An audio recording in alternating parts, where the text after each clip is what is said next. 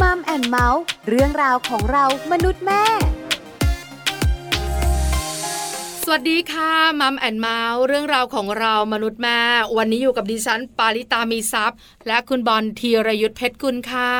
สวัสดีครับ เจอกันกับมัมแอนเมาส์และเราสองคนนะครับ บอลกับปลาแบบนี้คุยกันในเรื่องราวที่เกี่ยวข้องกับครอบครัวกันดีกว่านะครับ หลากหลายประเด็นครับ ถ้าพูดถึงเรื่องของครอบครัว คุณผู้ฟังก็ติดตามรับฟังกันได้ ที่ไทย PBS Podcast แห่งนี้แหละครับ วันนี้เป็นอีกหนึ่งประเด็นน่าสนใจเกี่ยวข้องกับอะไร เกี่ยวข้องกับเรื่องของ อินเทอร์เน็ต โอ้โห ยุคอินเทอร์เน็ตครองเมืองจริง ๆ แล้วในความเป็นจริงนะคุณบอล ครับผม ดิฉันต้องยอมรับนะ ว่า อินเทอร์เน็ตเนี่ยมันทำให้เราสะดวกสบาย ถูกต้องครับ ใช่ไหมคะ ทั้งเรื่องของการทำงาน จริง ทั้งชีวิตส่วนตัว ข้อดีมันก็เยอะมากเหมือนกันนะเรื่องของอินเทอร์เน็ต ใช่แล้วค่ะ อ่า ปัจจุบันนี้ลูกๆก็เรียนออนไลน์กัน เออจริงนะ ใช่ไหมโควิด -19 ระบาดเนี่ยนะ คคะรับ ทางออก อืม คืออินเทอร์เน็ต อ่า เรียนออนไลน์ นี่ถ้าไม่มีอินเทอร์เน็ตนี่จะเรียนออนไลน์กันก็ไม่ได้ ไป ถูก โร ต้อง งเรียนก็ไม่ได้ ใช่แล้วค่ะ เออ การสื่อสารเนี่ยนะคะ ก็ ฮะ สะดวกรวดเร็วมากยิ่งขึ้น ครับผม เพราะฉะนั้นเนี่ยพอพูดถึงอินเทอร์เน็ต อ่า มันมีเครื่องหมายบวกบวกบวกบวกอะคุณ ดูข้อดีก็จะเยอะมากเลยทีเดียวเชียว แต่ถ้ามาเป็นในมุมของครอบครัว ที่ทุกคนเนี่ยก็ต่างเล่นอินเทอร์เน็ตเล่นมือถืออะไรกันก็แล้วแต่ จนอาจจะลืมคนอื่นๆในครอบครัวไป นี่อันนี้น่าจะเกิดปัญหาขึ้นได้เออ คือในมุมที่ลบๆเนี่ยนะคะ ครับ คือเรื่องของสัมพันธภาพ ใช่ ที่มีปัญหานะ ครับผม ของคนในครอบครัว อืม ไม่ใช่เฉพาะสามีภรรยานะ ครับผม พ่อแม่ลูกก็เป็น ใช่ คุณปู่คุณย่าคุณตาคุณยายก็เจอเหมือนกัน ถูกต้อง ลูกๆหลานๆไปเยี่ยมที่บ้าน ครับ ปีหนึ่งไปครั้งสองครั้ง แทนที่จะไปคุยกันใช่ไหม อ่า ไปทำกิจกรรมร่วมกันเปล่าเลย เล่นอินเทอร์เน็ต ใช่ ถ่ายรูปอัพขึ้น นั่นน่ะสิ อ่า เออ เพื่อจะบอกว่าฉันอยู่ที่ไหนฉันทำอะไร ครับ นะ ผ คะ ม หลายหลายๆคนเนี่ยนะคะ บอกว่าเข้าวัด ครับ ฉันจะไปสงบสติอารมณ์ อ่า ไปไหว้พระทำบุญ ครับผม แต่ ยังไง โลกต้องรู้ เออ ฉันกำลังไหว้พระ ครับ แต่อีกมือหนึ่งก็เซลฟี่ ถูกต้อง อันเนี้ยมันเจอเยอะมาก แล้วทำให้หลาย ๆ คนเนี่ยนะคะ รู้สึกว่า ครับ อินเทอร์เน็ตเนี่ย อืม เริ่มทำให้ชีวิตของเรา ครับ เจอปัญหาเหมือนกัน เดี๋ยวเราไปคุยเรื่องนี้กันดีกว่าครับ ในช่วงเวลาของ Family Talk Family Talk ครบเครื่องเรื่องครอบครัว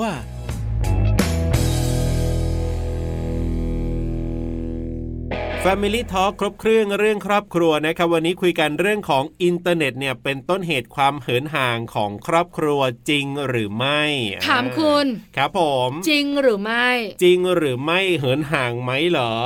ผมว่าสำหรับครอบครัวผมนะ เหินห่างไหมไม่เท่าไหร่ แต่มันจะเป็นจุดเริ่มต้นของการทะเลาะ อ่ะ ผมบ้านผมจะเป็นในมุมของการทะเลาะเพราะว่าโดยปกติเนี่ยอย่างอยู่บ้านเนี่ยนะ ต่างคนก็ต่างมีมุม ค่ะ ทีนี้เนี่ยเออพอขึ้นมาบนรถ อันเนี้ยมันก็เป็นช่วงเวลาที่ไม่ยาวนานนัก ค่ะ หรือไปถึงสถานที่ไหนก็แล้วแต่อาจจะไปกินข้าวอย่างเงี้ย แทนที่ใช้เวลาช่วงเนี้ยในการคุยกัน อ่า อะไรกันนะแต่ถ้าบางคนเนี่ยติดแต่มือถืออย่างเงี้ย ค่ะ อ่าอีกคนหนึ่งก็จะรู้สึกว่าแบบลำคาญนะคุณพอลำคาญปุ๊บมันก็จะต้องมีไป อ่า แซะไปบ่น ไปอะไรแล้วมันก็จะทะเลาะกันด้วยเรื่องเล็ก ๆ แบบนี้แหละ เออ ค่ะ ฮะ แต่หลาย ๆ บ้านค่อนข้างชัดเจน ครับผม เรื่องการเหินห่าง อืม หรือบางครั้งเนี่ยนะคะ สามีภรรยาหรือลูก ๆ อ่ะ ครับ ทะเลาะกันเรื่องของอินเทอร์เน็ตอ่ะ อ่า แล้วก็นำมาซึ่งการดึงปลั๊ก Wi-Fi โอ้โห เออมีนะมีนะครับ ผม เพราะบอกลูกว่าลูกไม่ฟังอ่ะ อืม ก็เลยดึงปลั๊ก Wi-Fi ออกลูกก็โวยอ่ะ ครับผม ใช่ไหมพอลูกโวย สามีก็บ่นภรรยาว่าหาเรื่องลูกทำไมเนี่ย อ่า มันก็มีปัญหา ครับผม หรือบางคู่คล้ายๆคุณ อ่า เราไม่ได้ตกลงกันมาก่อน ครับ แต่เราเนี่ยใช้มือถือจน อืม เคยตัว ฮะ แล้วก็หลงลืมคนข้าง ครับผม ๆดิฉันชอบมากเลยนะ เวลาสามีขับรถเนี่ย อ่า เพราะสามีเล่นมือถือไม่ได้ไง อ่าถูกต้องถูกต้ ต้ อ อง งคุยกับดิฉัน ครับ เพราะฉะนั้นเนี่ยดิฉันก็จะไม่เหงา เออ แต่เมื่อไหร่ก็ตามตา ครับผม ที่รถจอด เป็นยังไง แหมพ่อ หยิบ มือกาว เลย ในใจคิด แต่เราก็จะมีการตกลงกัน แต่ก็มีปัญหานะ ครับ ขนาดเราสองครอบครัวเล็กๆ นะ ใช่ ถามว่ามีปัญหาใหญ่ไหมยังไม่ใหญ่ ครับผม แต่เกิดปัญหาแน่ๆ เดี๋ยววันนี้ไปคุยกันในเรื่องนี้นะครับ กับผู้ช่วยศาสตราจารย์ ดรชนลพรกองคำอาจารย์ผู้รับผิดชอบหลักสูตรวิทยาศาสตร์ มหาบัณฑิต สาขาจิตวิทยาการปรึกษา มหาวิทยาลัยราชภัฏบ้านสมเด็จเจ้าพระยานะครับ อาจารย์น่าจะมีคำแนะนำดีๆ มาบอกกับเราแน่นอนละครับ Family Talk สวัสดีครับอาจารย์ชนลพรครับ สวัสดีค่ะ สวัสดีค่ะ อาจารย์อยู่กับปลาอยู่กับบอลกับช่วงของ Family Talk ครับผ ครบ ม เครื่องเรื่องครอบครัวนะคะ วันนี้เราคุยกัน อ่า เรื่องของอินเทอร์เน็ต ใช่แล้วครับ เมื่อก่อนนี้นะคะ อินเทอร์เน็ตอาจจะไม่ได้แพร่หลายขนาดนี้ทุกบ้านไม่ได้แบบต้องใช้ขนาดนี้ ครับผม ปัจจุบันนี้ต้องมีทุกบ้าน ต้องเล่นกันทุกคนด้วย ถูกต้องค่ะ ครับ เพราะฉะนั้นเนี่ยมันก็เลยส่งผลต่อความสัมพันธ์ของคนในครอบครัว อ่า หลาย ๆ ครอบครัวเจอ ครับ หลาย ๆ ครอบครัวอาจจะยังไม่เจอ ครับผม วันนี้เลยต้องคุยเรื่องนี้กัน เราคุยกันในประเด็นอะไรคะคุณบอล อินเทอร์เน็ตต้นเหตุความเหินห่างของครอบครัวจริงหรือไม่ครับผม อาจารย์ขาคำถามแรกค่ะ อิทธิพลของอินเทอร์เน็ตกับครอบครัว อ่า อาจารย์อธิบายหน่อยสิคะว่าปัจจุบันนี้เนี่ย ครับผม มันมีมากน้อยขนาดไหนคะ ก็ไม่ใช่ว่าครอบครัวอย่างเดียวนะ กับทุกๆคนนะมีแล้วมีอิทธิพลนะคะ ไม่ว่าจะเป็นในทางบวกหรือทางลบมันจะมีอยู่สองทางอะค่ะ ค่ะ ว่ามันก็ขึ้นอยู่กับตัวบุคคลด้วยแหละ ว่าจะเอ่อจะใช้มันอย่างไรนะคะถ้าถามว่าอิทธิพลมีมีหลายด้านไหมก็มีนะ ถ้าทางด้านบวกเราก็จะเห็นว่าไม่ว่าจะเป็นครอบครัวหรือเรื่องด้านการศึกษามันก็ที่เกี่ยวข้องกับการสื่อสารเอ่อการศึกษาค้นคว้านะคะ หรือว่าอย่างหนึ่งคือถ้าเป็นในเอ่อในด้านลบเนี่ย ในด้านลบมันก็จะมีอิทธิพลเกี่ยวกับเรื่องของพฤติกรรมของเด็กนะคะ หรือว่าคนในครอบครัวจะมีความหงุดหงิดก้าวร้าว หรือว่ามีความรุนแรงนะคะ แล้วก็มันจะส่งไปผลไปถึงในเรื่อง ให้เห็นถึงพฤติกรรมว่าเอ่อเป็นคนที่อาจจะขาดความรับผิดชอบขาดวินัยนะคะ หรือว่าการใช้เวลาที่มันไม่ได้เกิดประโยชน์เท่าที่ควรนะคะ แล้วก็ส่งผลต่อเอ่อสุขภาพทางด้านร่างกายนะคะ แล้วก็ทางด้านสังคมอย่างที่ที่ที่ที่กล่าวมาแล้วนะคะ เพราะด้านร่างกายก็หลายอย่างเนาะไม่ว่าจะเป็นในเรื่องของตาปวดตาอะไรเงี้ยนะหรือว่าเป็นที่เด็กเด็กที่เล็กหน่อยก็ อาจจะมีปัญหาเรื่องของกระตุ้นให้เกิดลมชักได้อะไรเงี้ยค่ะ ครับ อืมค่ะ อิทธิพลเนี่ยนะคะ ค่อนข้างเยอะ อ่า เราไม่ใช่เฉพาะครอบครัวเท่านั้น ครับผม นะคะ แต่ส่งผลสำหรับทุกคนทุกเพศทุกวัย ใช่แล้วครับ ทุกสาขาอาชีพด้วย อ่าใช่ นะคะ ใช่ใช่ อาจารย์ขาแล้วถ้าเราโฟกัสกันที่ครอบครัวล่ะ ครับ อินเทอร์เน็ตจะมีอิทธิพลอย่างไรกับคนในครอบครัวบ้าง อ่าอ่าอ่า ถ้าถามในเชิงของความสัมพันธ์ของคนในครอบครัวค่ะ ครับ ถามว่าอินเทอร์เน็ตมีผลต่อคนในครอบครัวไหม มีนะคะโดยเฉพาะจริงตอนนี้น้อง work from home ด้วย แล้วก็อีกส่วนหนึ่งคือ ทุกคนจะต้องมีอุปกรณ์เอ่อโทรศัพท์หรืออินเทอร์เน็ตที่ที่จะต้องมีอะนะคะ ครับ แล้วที่ที่ในหลายปีที่ผ่านมาเนี่ยเขาก็ทำการศึกษานะคะว่าประเทศไทยเรามีคนอยู่ประมาณเกือบเกือบเกือบเกือบเจ็ดสิบล้านเนาะประมาณ ค่ะ เกือบสิบล้านอะไรเงี้ยค่ะ แต่ว่าโทษทีมีมือถือเนี่ยเจ็ดสิบกว่าล้าน เออ นะคะ ค่ะ ก็แสดงว่าคนหนึ่งอาจจะมีมากกว่าหนึ่งอะไรเงี้ยนะ แต่ถ้ามองลึกลงไปมันอาจจะเป็นคนที่อยู่ในที่เข้าถึง แต่ไปส่วนหนึ่งอาจจะเป็นคนที่อยู่ในชนชนบทเนี่ยอาจจะมีแค่หนึ่งเครื่องต่อหนึ่งหลังหรืออะไรประมาณเนี้ยแต่ตอนนี้คิ ค ด รับ ว่ามันก็น่าจะเป็นปริมาณเพิ่มมากขึ้น ถามว่าอินเทอร์เน็ตเนี่ยมีอิทธิพลต่อครอบครัวหรือผลกระทบต่อครอบครัวอย่างไรนะคะค่ะ ถ้ามองในในแง่มุมที่ในสังคมโดยทั่วไปที่เราเจอกันที่เรียกว่าเป็นสังคมก้มหน้านะคะ ครับ ในครอบครัวก็สังคมก้มหน้า สังเกตนะคะ ค่ะ เอ่อที่เราเห็นโดยทั่วๆไปอยู่ในบ้าน อยู่ครบคนครบนะคะ แต่ว่าทุกคนเนี่ยก็คือนั่งอยู่บนโซฟาเดียวกัน ทุกคนก็ดูที่มือถือของตัวเอง อืม คือไม่ได้มาปฏิสัมพันธ์กัน ถ้าถามว่ามันมีผลไหมเอ่อตัวเองคิดว่ามีผลนะคะ ครับ ซึ่งถ้าตรงนี้เราให้ความสำคัญแล้วก็ยิ่งจะจะให้เราหันกลับมามีปฏิสัมพันธ์กันเอ่อในแบบมนุษย์น่ะ นะคะแบบคนทั่วทั่วไปเนี่ยมันน่ามันน่าจะดีกว่านะคะ อืมค่ะ ฮะ เห็นด้ว ครั ยคบรับ นะคะ บ้านปลาเนี่ยเป็นไหม อ่าเป็นไหม เป็นแต่ไม่บ่อยมาก อ๋อ เพราะว่าจะต้องส่งสายตาพิฆาตให้สามีบ่อยๆ เอ อเวลาเขาหลงลืม อ่าอ่าาา หรือเขาอยู่ในโลกของเขาอ่ะ ครับ คุณผู้ชายเวลาอยากจะซื้อของอ่ะ า อุปกรณ์แต่งรถ ครับ เทคโนโลยีเนี่ยเขาจะแบบหาในอินเทอร์เน็ตนะ อ่าใช่ แล้วก็จะอยู่แบบนั้นน่ะ ครับผม แล้วหลงลืมลูกเมียไง เออ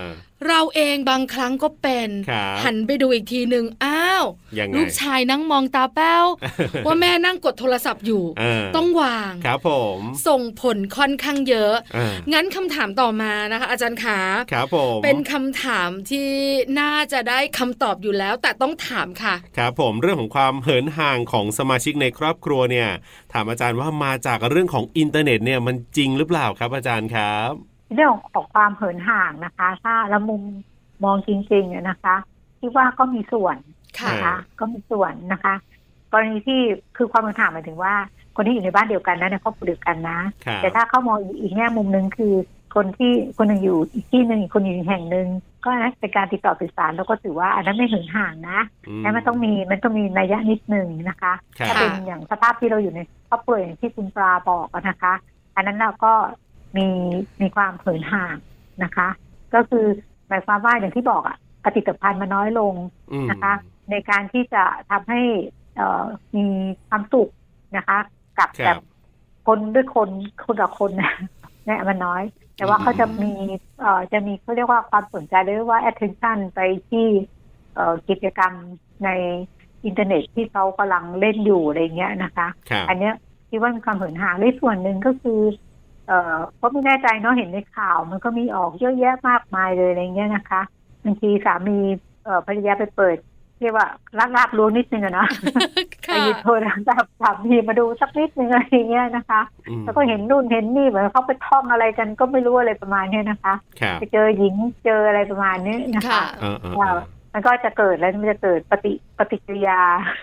นะคะ ค่ะนอกจากความหึงหวงแล้วอาจจะทำให้เกิดเอ่อความแตกแยกใน อืม ครอบครัวได้เหมือนกันนะคะ อืม ค่ะ ก็ก็เห็นอย่างที่เห็นนะเยอะมากไม่ไม่ธรรมดานะ ครั คะ ค่ะ บ เห็นด้วยค่ะอาจารย์ขา เออ เพราะส่วนใหญ่เนี่ยนะคะ ครับ เวลาสามีหรือภรรยามีพฤติกรรมแปลก อืม ๆ เราจะสืบจากโทรศัพท์มือถือนี่แหละ ใช่ นะคะ เพราะว่าถ้าสมมุติว่าสามีหรือภรรยาของเรามีความลับนะ ครับ โทรศัพท์จะติดตัว อ่า จะวางไม่ได้เลย ยิ่งแบบ ใช่ อยู่ด้วยกันนะ ครับ ยิ่งแบบว่าบางคนซ่อนอ่ะ อ่าอ่าอ่า เพราะฉะนั้นเนี่ยก็เลยทำให้เราสืบจากโทรศัพท์ ครับผม พอสืบแล้วแหมมันโป๊ะเชะจริงๆเลย อ่ะ มันเจอจริง เอ ๆ อ แล้วมันก็ส่งผลอย่างที่อาจารย์บอกว่ามัน ครับ แตกแยกได้ด้วย อ่า อาจารย์ขาทำไมคนเราเนี่ยพออยู่กับโทรศัพท์แล้วนะ ครับ แล้วมันลืมหลายๆอย่างอ่ะ เออ มันเพลินมันสนุก หรือ ครับ ว่ามันตอบโจทย์ความสนใจของเราอะคะอาจารย์ ค่ะถ้าถ้ามองทางด้านทางดักจิตวิทยานะคะ คือเหมือนกับว่าเหมือนกับเราให้ความความสนใจหรือว่าไป attention ในประเด็นใดประเด็นหนึ่งเยอะ หรือว่าโฟกัสอยู่ที่ใดที่หนึ่งอะค่ะ ค่ะ สมองเรามันก็จะมันก็จะเรคคอร์ดอะมันก็จะจำ อ๋อ มันก็จะพยายามว่าเออนี่นะอะไรอย่างเงี้ยนะคะ มันก็จะแข็งแรงมากขึ้น ครับ นะคะ ใช่ ในเรื่องของ ค่ะ การทำงานในในด้านเนี้ย มันก็เลยแบบสิ่งแวดล้อมหรืออย่างอื่นเนี่ยมันก็จะทำให้ลืมอ่ะมันไม่ได้จัดซีรีส์แล้วแล้ว แล้วไอ้อินเทอร์เน็ตเนี่ยมันก็จะพาเรานู่นไปนู่นนี่นั่นอะไรเงี้ย อืม ดูตรงนี้ไปตรงนู้นเดี๋ยวมันเด้งเด้มมาให้เราดูอีกเลยเนี่ยเหมือนมันรู้มันรู้ใจเราอะนะคะ ว่า ครับ เราชอบดูแบบไหนมันก็จะขึ้นมาให้เราเรื่อยๆ อืม นะคะ ค่ะ เนี่ยมันก็เพลินมันก็เลยไปเลยอะไรเงี้ยค่ะ เลยก็ขาดความรับผิดชอบในส่วนที่ตัวเองจะต้องทำอะไรเงี้ยค่ะ ค่ะ อืม อาจารย์บอกเราว่า เออ เหินห่างแน่ๆ ใช่ อันเนี้ยชัวร์ ครับ แล้วยังส่งผลเรื่องความแตกแยกภายใน อืม ครอบครัวด้วย ครับผม ถ้าเราใช้โทรศัพท์มือถือในทางที่ไม่ถูกต้องเนี่ยนะคะ อ่ คราวนี้ ครับ ต้องแก้ไขค่ะอาจารย์ค่ะปล่อยไม่ได้ เออจริงจริง จริงไหม ครับผม บ้านคุณมีปัญหาไหมล่ะ บ้านผมเหรอมีปัญหาไหมก็มีเหมือนกันเพราะบางทีบางครั้งเนี่ยบางคนนะโดยเฉพาะอ่าจะเป็นคุณภรรยาซะเยอะที่เขาค่อนข้างจะติดคือ ทั้งมือถือเขาไม่ค่อยติด แต่ว่าเขาจะติดในเรื่องของคอมพิวเตอร์ อ๋อ แต่ถ้าออกไปข้างนอกบ้าน ถ้าออกไปข้างนอกบ้านเนี่ยก็ติดมือถือเหมือน กันอ่า ค่ะ ก็มีปัญหาครับเพราะบางทีบางครั้งเนี่ยเราออกไปคืออยู่ในบ้านเนี่ยอ่าอย่างบ้านบอลเลยนะ อาจารย์ครับเอ่อเวลาอยู่ในบ้านเนี่ยก็แต่ละคนก็จะมีมุมของตัวเองเล่นคอมเล่นอะไรกันไป ต่ออกไปนอกบ้านเนี่ยก็แบบว่าเออคุยกันบ้างไหม เออก็ยังไม่ กันบ้างคุไหมย ก็ยังไม่ค่อยคุยเลย นั่งในรถก็มือถือไปถึง ค่ะ ที่ก็ยังมือถือแบบเนี้ยก็เลยก็มีมีมีทะเลาะทะเลาะงอนงอนมีบ่นบ่นๆกันบ้างครับอาจารย์ครับด้วยเรื่องแบบนี้ หลาย ๆ ครอบครัวก็เป็นแบบนี้ อ่า เพราะฉะนั้นเนี่ยต้องถามอาจารย์แล้ว ครับ ว่าเราจะแก้ไขปัญหานี้ได้อย่างไรคะอาจารย์ ค่ะ ปัญหานี้ก็สามารถที่แก้ไขได้นะคะ เพราะว่า ครับ อย่างที่บอกว่าเอ่อสาเหตุเนี่ยมันมันมันเกิดมันเกิด แล้วก็มีอิทธิพลไปหลายด้านน่ะรวมถึงในเรื่องการบริหารเวลา หรือว่าเอ่อความใส่ใจในครอบครัวเนาะแล้วก็ในเรื่องของการวิเคราะห์นะคะทีนี้เราจะมาดูว่าเราจะแก้ไขอย่างไรดีนะคะ เพื่อให้ครอบครัวเรามีความสุขและสงบสุขทุกคนนะคะ ครั อั บ นดับแรกก็คือต้องเอ่อต้องพูดคุยกันนะคะ ทุกคนสมาชิกในครอบครัวต้องพูดคุยกัน แล้วก็มีการวางกติกาเงื่อนไขนะคะ เพื่อที่จะ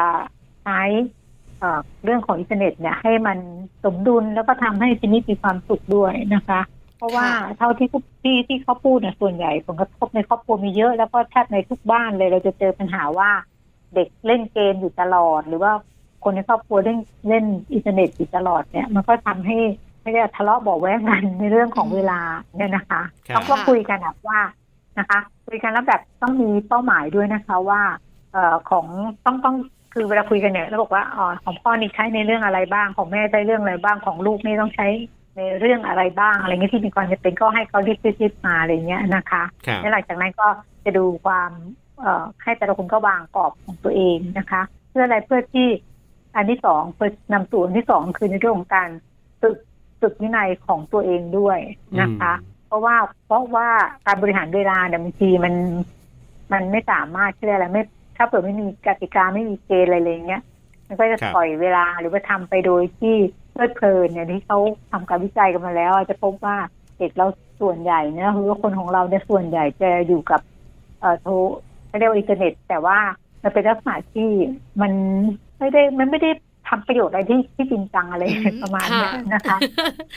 เชื่อค่ะอาจารย์ขา ครับ เพราะว่าโดยส่วนตัวของพวกเราเนี่ยกะว่าขอเข้าไปใน Facebook เล็ก ๆ น้อย ขอแป๊บเดีๆยวแป๊บเดียว เออ หนึ่งชั่วโม ง ผ่านไป เออ ไวเหมือนโกหก ใช่ แล้วหนึ่งชั่วโมงนั้นเนี่ย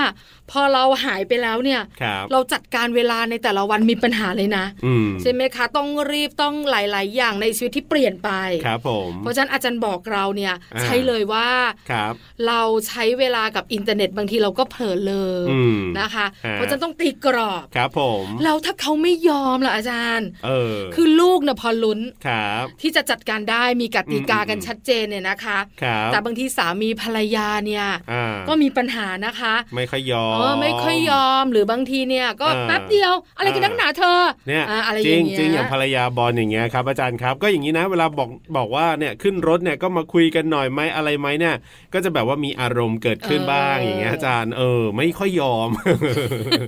ก็คิดว่าจากข้อที่หนึ่งอ่ะ มันจะช่วยได้อยู่แล้ว ะ เพราะว่าเราตกลงบริการกันเรียบร้อยแล้ว วาง เออ เงื่อนไขกันเรียบร้อยไงเราก็ไปกันอย่างที่บอกอะนะว่า อ่า เอ่อต้องทำกิจกรรมแรกหนึ่งสองสามอะไรเงี้ยมีความจำเป็นไหมเพื่อที่จะมาจัดเอ่อก็เรียกว่าลำดับความสำคัญ ครับ ว่ามันสำคัญมากสำคัญน้อยอย่างไร หรือว่าเรามีเป้าหมายคือครอบครัวของเราเราอยากครอบครัวเรามีความสุขอยากมีปฏิสัมพันธ์ร่วมกันอะไรเงี้ยก็คือมันจะเป็นวางกว้างๆอย่างเงี้ยแล้วก็ ฮะ ก็วางแผนว่าในครอบครัวของเราเนี่ย เราจะมีกิจกรรมอะไรบ้าง อ่า ที่มันเป็นปฏิสัมพันธ์ร่วมกันนะคะ เช่นกิจกรรมเขาเรียกว่าการปรุงแต่งอาหารก็ได้นะแทนที่เราเราจะสั่งจากเอ่อจากแก๊ปมาเนาะ ค่ะ เราก็เป็นไงคะเราก็ทำปรุงเองอะไรเงี้ยนะคะ โดยที่ทุกคนในครอบครัวต้องมีส่วนร่วมนะ ค ก รับ ติกาแบบเนี้ยค่ะ แล้วก็โดยที่ผู้หญิงอาจจะไม่ได้ทำเสียทั้งหมดทุกอย่างอะไรเงี้ย แต่ละขั้นตอน อืม มันก็จะมีขั้นตอนของมันใช่ไหมคะ ค แต่ รั ละ บ คนก็มามาช่วยกันอะไรเงี้ยค่ะ แล้วก็ อ๋อ มีการชื่นชมกัน โดยที่ว่าบางทีเราก็จะถามอาจจะถามเอ่อลูกก็ได้ว่า วันนี้อยากอยากจะทานอะไรอะไรเงี้ยนะคะอาถ้าลูกบอกมาปั๊บอะไรเงี้ย อ่า ถ้าทานต้องมีส่วนร่วมช่วยกันนะ เราต้องทำอะไรเงี้ย ค่ะ ก็จะมีปฏิสัมพันธ์กันว่าอุ้ยนี่หั่นผักนี่แบบนี้สวยนะอะไรอย่างเงี้ยนะคะ แล้วก็ไปทานอุ้ยอร่อยมากเลยนะ มื้อนี้ทุกฝีมือของทุกคนอะไรอย่างเงี้ยค่ะ อืม ค่ะ ก็จะเป็นการชื่นชมกัน แล้วก็มันเป็นการสอนลูกเราไปโดยในตัวด้วยในเรื่องของการทำอาหารก็เรียกว่าเป็นการถ่ายทอดทางวัฒนธรรม อืม แบบ อืมนี่ยิ่งกว่าครูสอนอีกอะไรอย่างเงี้ยนะ เอ คะ อ ค่ะ ค่ะนะคะคือเราต้องมีกติการ่วมกัน ครับ หลังจากนั้นเราต้องมีกิจกรรมร่วมกันไม่อย่างนั้นเนี่ย ถ้าเราตั้งกติกาแล้ว ครับ แล้วให้ทุกคนนั่งมองเพดาน อืมอืมอืม นะคะ เออ หรือนั่งมองข้างฝาไปนะแล้วทุกคนเนี่ย อ่า ก็อาจจะอยู่ได้ไม่นานหรอก เดี๋ยวก็หยิบโทรศัพท์มือถืออยู่ดี แต่ว่าข้อแรกเนี่ยอันเนี้ยบอลเห็นด้วยเลยว่าสำคัญมากคือต้องคุยกันแล้วให้ยอมรับให้ได้ก่อนอ่ะ อ่า เพราะถ้าข้อแรกยังไม่ผ่านอ่ะ มันจะไม่เกิดข้อที่สองข้อที่สามแน่นอนอ่ะ เห็น อั ด้วยกับอาจารย์ ประสบการณ์บ้านตัวเองนี่แหละ อันนี้พูด จริง บ้านปลาเนี่ยตั้งกติกา เออ เพราะลูกวัยเจ็ดขวบ ฮะ ต้องมีกติกาแน่ๆ ไม่ ครับ อย่างนั้นมีปัญหากัน อืม แล้วก็กติกาต่อมาคือสามี ครับ เพราะฉะนั้นเนี่ยจะบอกสามีว่าถ้าอยู่บ้าน อ่า ไม่จำเป็นโทรศัพท์มือถือเนี่ย ครับ อย่าใช้ อืม เพราะไม่งั้นเดี๋ยวลูกก็จะทำตามอย่าง ใช่ บางทีสามีเผลอค่ะอาจารย์คุณบอล ครับ ดิฉันก็ตวัดสายตาไป เออ เออเนาะแล้วเขาก็หันมามองหน้าเรา อ่า แล้วรู้จากสีหน้า ครับ ว่าภรรยาเนี่ยเยอะอีกละ อ่า แต่ก็วางนะ ครับ เพราะว่าถึงเวลามีปัญหากันเขาเถียงแพ้เราตลอ ดเลย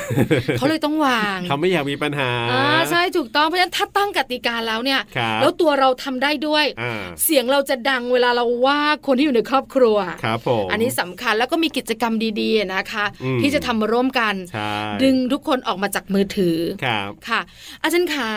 แล้วกิจกรรมในครอบครัวเนี่ย นอกเหนือจากการทำอาหาร อืม ที่บ้านปลาเนี่ยนะคะ บอกเลย ครับผม เป็นกิจกรรมที่ไม่ทำเลย เพราะว่าไม่ถนัด อ่า มีกิจกรรมอื่น ๆ ที่อาจารย์อยากแนะนำอีกไหมอะคะ อ๋อกิจกรรมอื่นๆก็ก็มีนะคะ เอาเอาที่แบบคนในครอบครัวสนใจอะ่ะ ค่ะ ลองคุยกันว่าชอบอยากอะไรยังไงนะคะบางคอืนม ก็อาจจะชอบงานศิลปะอะไรเงี้ยนะบางทีก็อาจจะปลูกต้นไม้ไปสนามหลวงแล้วก็ไปซื้อต้นไม้มาปลูก อ่า ดูความ ค่ะ เจริญเติบโตนะคะ ครับ หรือบางบ้านก็อาจจะแบบอ่านหนังสืออะไรเงี้ยนะหมายถึงว่าอ่านหนังสือแล้วก็มาพูดคุยแลกเปลี่ยนองค์ความรู้กันอะไรเงี้ยนะคะ อืม บางครอบครัวก็ชอบไปเที่ยว อ่า ใช่บางครอบครัวก็ไปเที่ยว ก็คือมัครันบ ขึ้นขึ้นกับวางกติกาไงเราจะไม่ได้ทำอะไรที่ซ้ำๆก็ปักกันไปทั้งหมด อืม แต่ว่าทุก ค่ะ กิจกรรมที่เรานำพาไปเนี่ย มันจะต้องแบบกระตุ้นให้ถึงความรู้สึกว่ามันมีความสุข ครับ มีความสุขแล้วมันก็จะลืมไอ้ไอ้โทรศัพท์อันนั้นไปเลยอะไรเงี้ยค่ะ อืมค่ะ มันต้องต้องต้องต้องทำให้มีความสุขจริง อ่า ๆ ค่ะ อ่าอ่า สังเกตได้นะคะ อ่า ถ้าเราอยู่เฉย ๆ เมื่อไหร่นะ ครับ เราต้องหยิบโทรศัพท์ เพราะฉะนั้นเนี่ยเราต้องมีกิจกรรมร่วมกันตั้ง ครับ กติกา ใช่ อาจารย์ขาดสมมตินะ อ่า หลายๆบ้านเนี่ยสามีก็ชอบโทรศัพท์ ครับผม ภรรยาก็ชอบโทรศัพท์ อืม ลูกก็เล่นเกมไป ครับ เออมันดูสบายเนอะ เออ ต่างคนต่างมีกิจกรรม ครับ ถ้าเราปล่อยให้บรรยากาศในครอบครัวเป็นแบบเนี้ย อืม อาจารย์คิดว่าอินเทอร์เน็ตเนี่ย ครับ มันจะส่งผลอย่างไร อ่า สำหรับครอบครัวที่ใช้ชีวิตแบบนี้อะคะอาจารย์ คงจะต้องส่งผลในเรื่องของปฏิสัมพันธ์มากกว่านะคะ ค่ะ ว่าก็คือความใส่ใจความเอ่อช่างสังเกตนะคะ ว่าคนในครอบครัวตัวนี้เป็นยังไงบ้างรู้สึกอย่างไร อืม หรือว่าเจ็บไข้ได้ป่วยอะไรเงี้ย ก็อันนั้นอาจจะถูกละเลยไปไม่เห็นนะคะและอีกส่วนหนึ่งคือบางคนก็จะนั่งจุ๊บปุ๊บอยู่ในห้องของตัวเองไม่ไปพูดคุยอะไรกับใครเลย ก็อาจจะมีปัญหาในเรื่องของการเข้าสังคมกับคนอื่น ครับ อืม นะคะ แล้วก็อีกอันหนึงคือบางทีอาจจะแยกไม่ออกระหว่างโลกโลกจริงกับโลกเสมือนจริงอะไรเงี้ยค่ะ ค่ะ เพราะบางทีเวลาที่อยู่ในอินเทอร์เน็ตเนี่ย ครับ ไม่ว่าจะเป็นการแชทกันหรืออะไรทั้งหลายเนี่ย คือมันเป็นมันใช้ภาษาอย่างเดียวไงมันไม่ได้บอกถึงอารมณ์ความรู้สึกได้ดีเท่ากับเวลาคนพูดคุยสื่อสารกัน อืม แล้วก็จะจินตนาการของตัวเองไปในเงี้ยนะคะ ครับ เวลาเจอสถานการณ์จริงๆอ่ะมันอาจจะเขาเขาอาจจะเอาสถานการณ์ที่ที่มันที่เขาเจอในในในอินเทอร์เน็ตน่ะ แล้วมาใช้จริงกับชีวิตจริงอ่ะซึ่งมันมันอาจจะไม่ถูกกฎหมายมันอาจจะไม่ไม่เหมาะสมอะไรอย่างเงี้ยค่ะ ซึ่งเขาบางทีเขาแยกไม่ได้ เพราะว่าสิ่งที่สำคัญอันนึงคือในเรื่องของการคิดวิเคราะห์หรือการคิดอย่างวิจารณญาณเนี่ยบางที ครับ เออมันเรียกว่าในเด็กอะเขาก็ยังไม่ไม่ไม่ไม่ไม่ไม่ไม่สามารถที่จะคิดได้ถึงขนาดนั้น ดังนั้นเนี่ย เออถามว่ามีอิทธิพลไหมว่ามีผลไหมมันมันมีนะคะ อืม ดังนั้นเนี่ยถึงว่าครอบครัวต้องมีการสอนลูก ครับ นะคะ แล้วก็ถึงแม้แม้แต่สามีเองเนี่ยก็จะต้องสอนลูกสอนลูกเหมือนกันว่าก็ควรคิดวิเคราะห์อย่างไร เพราะว่า อืม ถ้าเผื่อเรามอบหมายให้เขาเนี่ยเป็นคนที่ทำหน้าที่ในการที่จะสอนลูกในเรื่องของการใช้อินเทอร์เน็ตใช้อะไรเงี้ย ก็เป็นแบบให้กลยุทธ์กลยุทธ์นะครับ เป็นการหลอกให้เขาอะเออไม่ใช่ว่าหลอกนะ เหมือนเขาตัวเองตัวเขาเองต้องปรับปรุงตัวด้วย อืม ในเมื่อเขาสอนลูก ค่ะ ตัวเขาก็ต้องทำให้ได้ด้วยอะไรเงี้ยค่ะ ค่ะ บางทีเราก็ต้องใช้ ช้กลยุทธ์แบบเนี้ยค่ะ เนอะแนบเนียนแบบเนียน ครับ ๆคือถ้าเราจะบังคับทั้งสามีบังคับทั้งลูกเนี่ย อ่า มีปัญหานะ ครับ เพราะฉะนั้นเราก็มอบหมายให้สามีเนี่ย เออ ดูแลเรื่องนี้โดยเฉพาะมือถือของลูก อืม เพราะฉะนั้นเนี่ยคุณสามีต้องเป็นคนต้นแบบอยู่แล้วเนอะอาจารย์เนอะ ใช่ค่ะ ใช่ไหมคะเขาต้องเล่นน้อยลงไม่งั้นเดี๋ยวลูกก็เถียงสิพ่อยังเล่นเลยเนี่ย เออ แล้วพ่อจะว่าอะไรหนูล่ะเขาก็ต้องจัดการตัวเองก่อน ครับ หลังจากนั้นถึงจะจัดการลูก อืม เออ เหมือนเป็นกุศโลบายนะคะ อาจารย์ขา ฮะ เนียนเนียน ไม่ไม่รู้ว่าคุณผู้ชายเห็นด้วยหรือเปล่า ๆคุณผู้ชายต้องอดหู ตอนเนี้ยคุณผู้ชายต้องอด หูเดี๋ยวรู้ตัวนะคะ เอาละสุดท้ายกันดีกว่าค่ะคุณบอล ครับผมนะ ให้อาจารย์ฝากปิดท้ายหน่อยครับ ประเด็นนี้มีอะไรจะฝากเพิ่มเติมบ้างครับอาจารย์ครับ ค่ะ จริงๆแล้วเนี่ยในเรื่องของอินเทอร์เน็ตจะถามว่ามันมีความจำเป็นไหมมีความจำเป็นนะคะในยุคปัจจุบันเนี้ยแต่ว่าเราในฐานะที่เป็นผู้ใช้นะคะ เราจะต้องมีเอ่อเขาเรียกว่ามีศักยภาพในการที่จะบริหารเขานะคะ ไม่ใช่คำบริหารเรานะคะดังนั้นอินเทอร์เน็ตมองได้สองด้านคือมีสองแง่ทั้งแง่บวกแล้วก็แง่ลบ อืม ดังนั้นถ้าเกิดเราจะปรับให้มันสู่ความสมดุล แล้วก็สามารถที่จะให้ครอบครัวเราเอ่อมีผลิตภัณฑ์กันอย่างคือเรียกว่าอย่างมีความสุขอะเหมือนกับมนุษย์โดยทั่วไปที่ธรรมชาติสร้างมานะคะค่ะ แล้วก็ไม่เกิดข้อทะเลาะเบาะแว้งกันนะคะ ครัดังบ นั้นเนี่ยเอ่อการคิดวิเคราะห์การพูดคุยสื่อสารกันนะคะจำเป็นนะคะเพื่อช่วยลดเรื่องของความเหินห่าง แล้วก็อ่าอาจจะเป็นเรื่องของความแตกแยก อืม ในครอบครัวเราได้นะคะ และที่ ครับสำคัญกันหนึ่งเน้อยอย่างที่บอกอะกลวิธีต่างๆ เนี่ยขึ้นขึ้นอยู่กับครอบครัวนะคะ ความสนใจเรื่องของครอบครัวนะบางทีมือเราทำให้มือเขาไม่ว่างอะนะคะ เขาก็ไม่มีเวลาที่จะไปเล่น เอ นะคะ อ ให้มีกิจกรรมอะไรเงี้ยเราต้องหาอะไรที่แบบให้เขาได้ทำนะคะ ครับ บางบ้านอาจจะมีเลี้ยงเป็ดเลี้ยงไก่อะไรที่ให้เขาไปดูแบบจะได้มีเวลาไปทำกิจกรรมอื่นเพราะว่าคนในในเมืองมักจะไม่มีอะไรตื่นเช้ามาไม่รู้จะตื่นมาทำไม มันก็ไม่เห็นมีอะไรจะทำอะไรเงี้ย อืม มันเนี่ยเวลาโดยเฉพาะเสาร์อาทิตย์เนี่ย ค ถึ รั ง บ นอนตื่นกันไปถึงเที่ยงอะไรประมาณเนี้ยค่ะ ค่ะ เพราะฉะนั้นต้องหากิจกรรมให้ค ครั น บ ในครอบครัวท อ่า ำเพื่อสร้างความสัมพันธ์ในครอบครัว แล้วก็ห่างไกลจากมือถือด้วย ใช่แล้วครับวันนี้ขอบคุณอาจารย์มากๆเลยครับ ที่มาร่วมพูดคุยแล้วก็ให้คำแนะนำดีๆกันครับ อาจารย์ครับ ค่ะค่ะ ขอบคุณครับ สวัสดีครับ สวัส ส ดี วัส ค่ะ ดีค่ะ Family Talk ขอบคุณผู้ช่วยศาสตราจารย์ ดรชนลพรกองคำนะครับ อาจารย์ผู้รับผิดชอบหลักสูตรวิทยาศาสตร์ มหาบัณฑิต สาขาจิตวิทยาการปรึกษา มหาวิทยาลัยราชภัฏบ้านสมเด็จเจ้าพระยานะครับ ที่วันนี้มาร่วมพูดคุยแล้วก็ให้คำแนะนำดีๆ กันนะครับ ได้คำแนะนำดีๆ จากอาจารย์แล้ว อย่าลืมนำไปปรับใช้นะคะ กับครอบครัวคุณผู้ฟังด้วย ครับผม ไม่อยากให้เกิดปัญหา ถูกต้อง ไม่อยากให้เกิดการทะเลาะกันเนี่ยนะคะ แล้วต้น ครับ เหตุมาจากมือถือ ใช่ เพราะมันไม่สมเหตุสมผลน่ะ ถูกต้องครับ ค่ะ เอาละวันนี้ก็น่าจะเป็นประโยชน์สำหรับทุกครอบครัวกันด้วยนะครับ กับช่วงเวลาของมัมแอนเมาส์เรื่องราวของเรามนุษย์แม่ กับหน้าที่ของเราสองคนนะครับ ผมบอลธีรยุทธเพชรกุลครั ดิ บ ฉันปาริตามีซับค่ะ วันนี้เราสองคนลาไปก่อน สวัสดีครับ สวัสดีค่ะ มัมแอนเมาส์เรื่องราวของเรามนุษย์แม่